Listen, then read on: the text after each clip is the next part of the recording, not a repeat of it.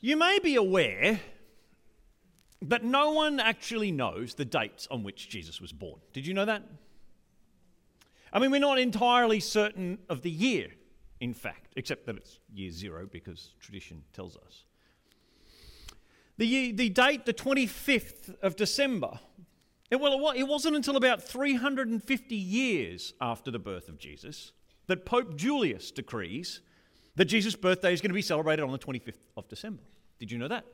There you go, Trivial Pursuit answers coming out ya.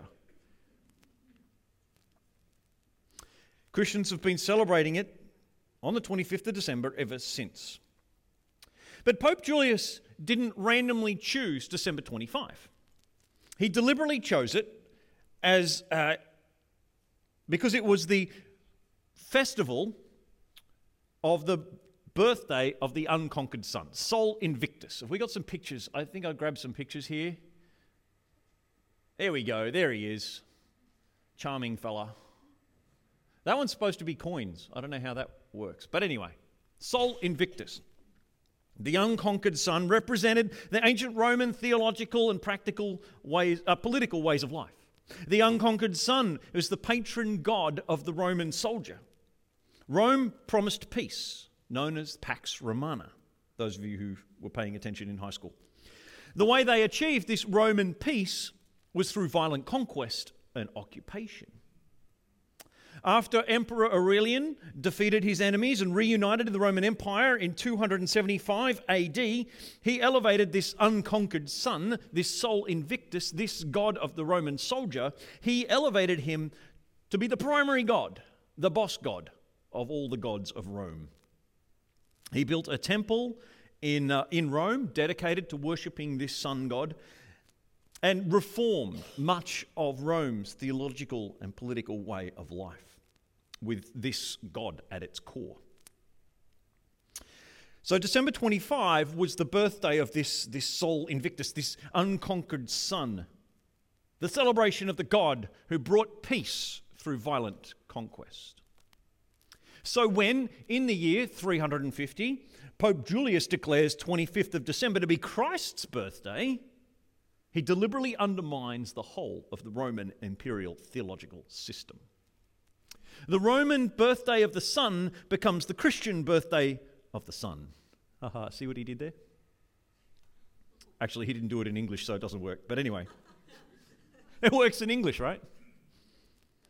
It's extremely clever and very powerful, but it is, in fact, the reason why there are some people out there who refuse to celebrate Christmas because they believe it to be a pagan festival, not one in which the Pope declares Jesus to be the victor.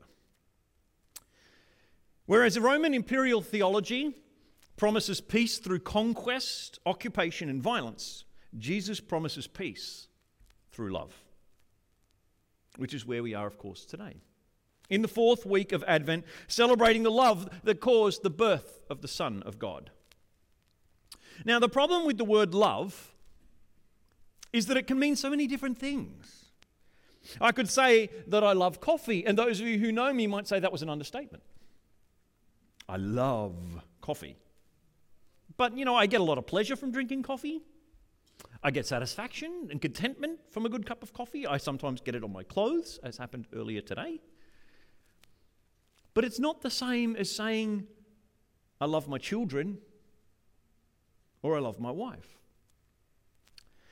Love, in English, our translation is, as possibly you've heard, rather broad. And particularly when we translate from the Greek, you may have heard that in Greek there are 4 to 7 words in Greek that we have translated into the word English, love. Right? Have many of you heard that? C.S. Lewis famously wrote a book called The Four Loves in which he describes 4 of the Greek words used to describe love. But I don't think it's even that simple either. It's a lot more complicated than that because the definition of the word love changes throughout the 1,000 years that Scripture was written. So, what do we mean by love? Well, for this, we'll turn to John's own letter that we've read from already today, and understand what he means by love because he defines it for us in verse 10. I'm going to read from the Message translation, so if that confuses anybody, I'm sorry. This is how God showed his love for us. God sent his only Son into the world so that we might live through him. This is the kind of love that we are talking about. Not that we once upon a time loved God, but that he loved us and sent his son as a sacrifice to clear away our sins and the damage they've done to our relationships with God. This is a kind of love that is giving, not taking. It is a self-sacrificing love for another. God saw the breakdown in our relationships with God and with each other that was caused by sin and shame. He saw that it was tearing humanity apart. And because he loved us, because he considered us worthy, he came and he sacrificed himself to clear that away, to repair the relationship between people and God. He showed that God's way to peace, the kingdom of God, isn't achieved through violent methods of the unconquered Son, the Sol Invictus, but through the self-sacrificial love of the conquered Son. The simple fact that God came to earth, the simple fact that God died for us, proves that we are worth it. The simple fact that God died for everyone proves that everyone is worth it, no matter what. We had a really busy week this week, as you've heard, serving our community with food and toys and all that sort of stuff. And we love it. But see, we hope that through our efforts, people would see God, because they see our example of self-sacrificing love for them. We want people to see that they are worth it because we believe that they are. Look at how John writes it in verses 11 and 12. My dear friends, if God loved us like this, we certainly ought to love each other. Okay, fair enough, we got that. No one has seen God ever. But if we love one another, God dwells deeply within us, and his love becomes complete in us. Perfect love. You see, it is only through our love for other people that people will see the love of God for them. Someone reminded me of a video this week, and I loved it, so I thought I would show it again as an example of someone living in a self-sacrificing, loving way. Let's have a look.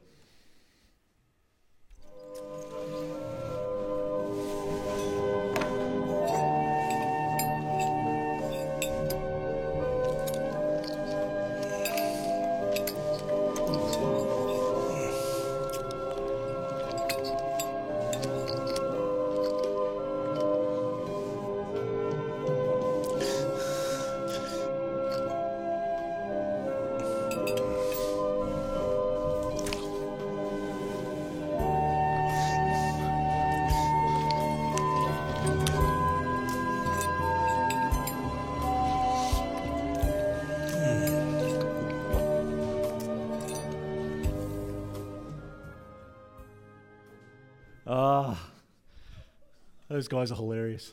They got a few more ads like, oh, brilliant, brilliant, brilliant.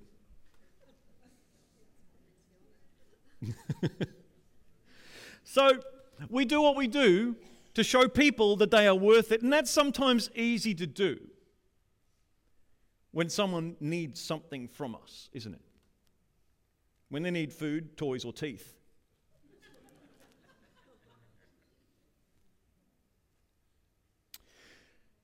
And most of the time this week, people have been incredibly grateful. We've shed tears together as we've blessed them. But there are some people who do come in with an attitude of entitlement, who are demanding and who take and who take and who take.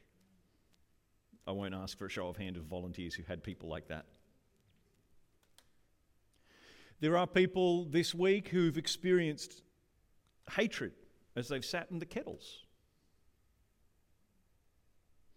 There are even some people out there who think it's okay to wrap dirty nappies in Christmas paper and donate them to us in the hope that we will give them to someone.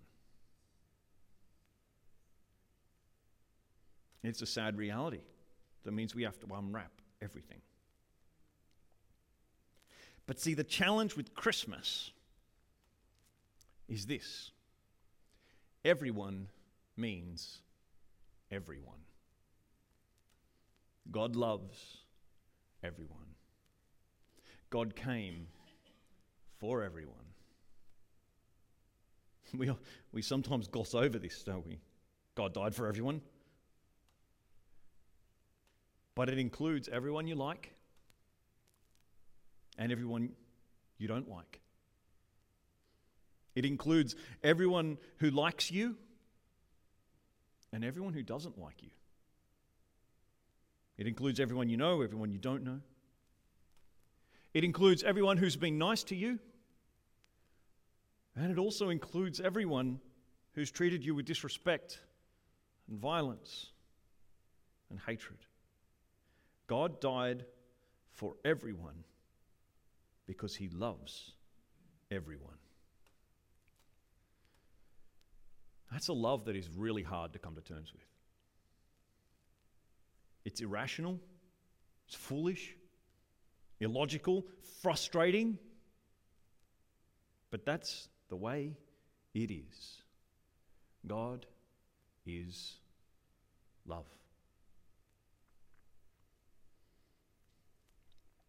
If anyone boasts, "I love God," and goes right on hating his brother or sister, thinking nothing of it, he is a liar. If he won't love the person he can see, how can he love the God he can't see? The command we have from Christ is blunt. Loving God includes loving people. You've got to love God. You've got to love both. And everyone means everyone.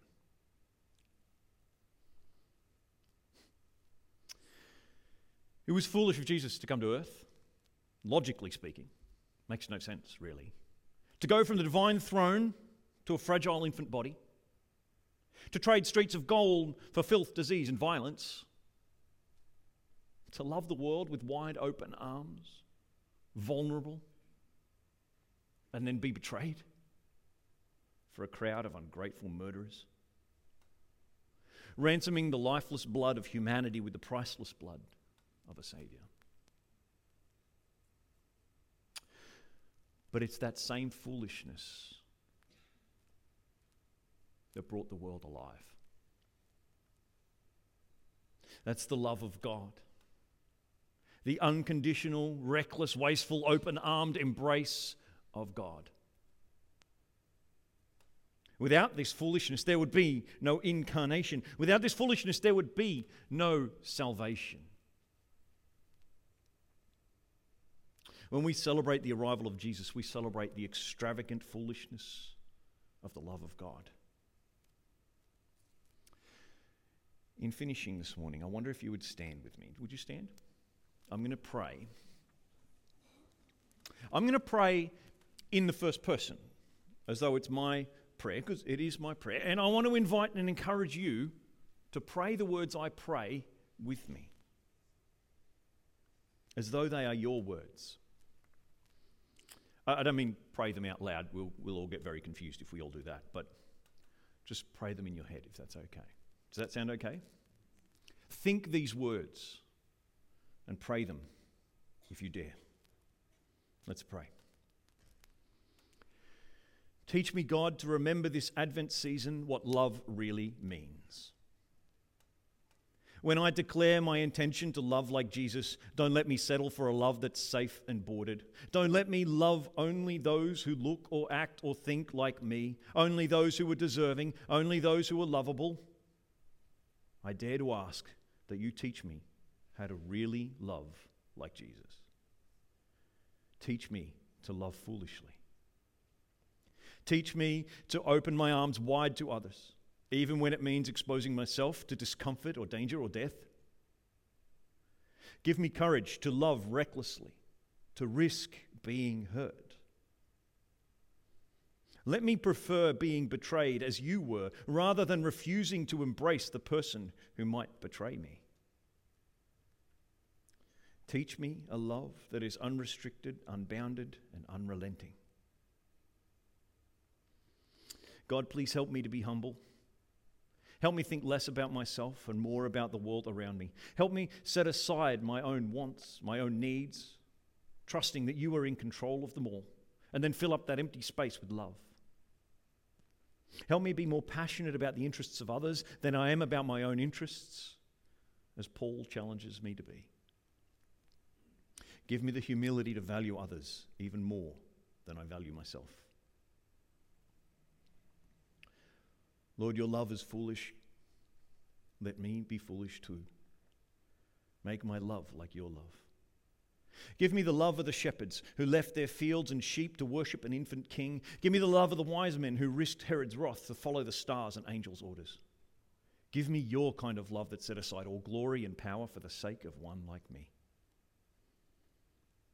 Make me reckless enough to follow in your footsteps this Advent season. Let your coming be my call to action. Let your incarnation be my battle cry. I pray this in the power of Jesus, whose foolish love has given me life. Amen and amen. We're going to sing our final song. Hearken back to the power of the conquered Son, the kingdom in which he shall reign forevermore.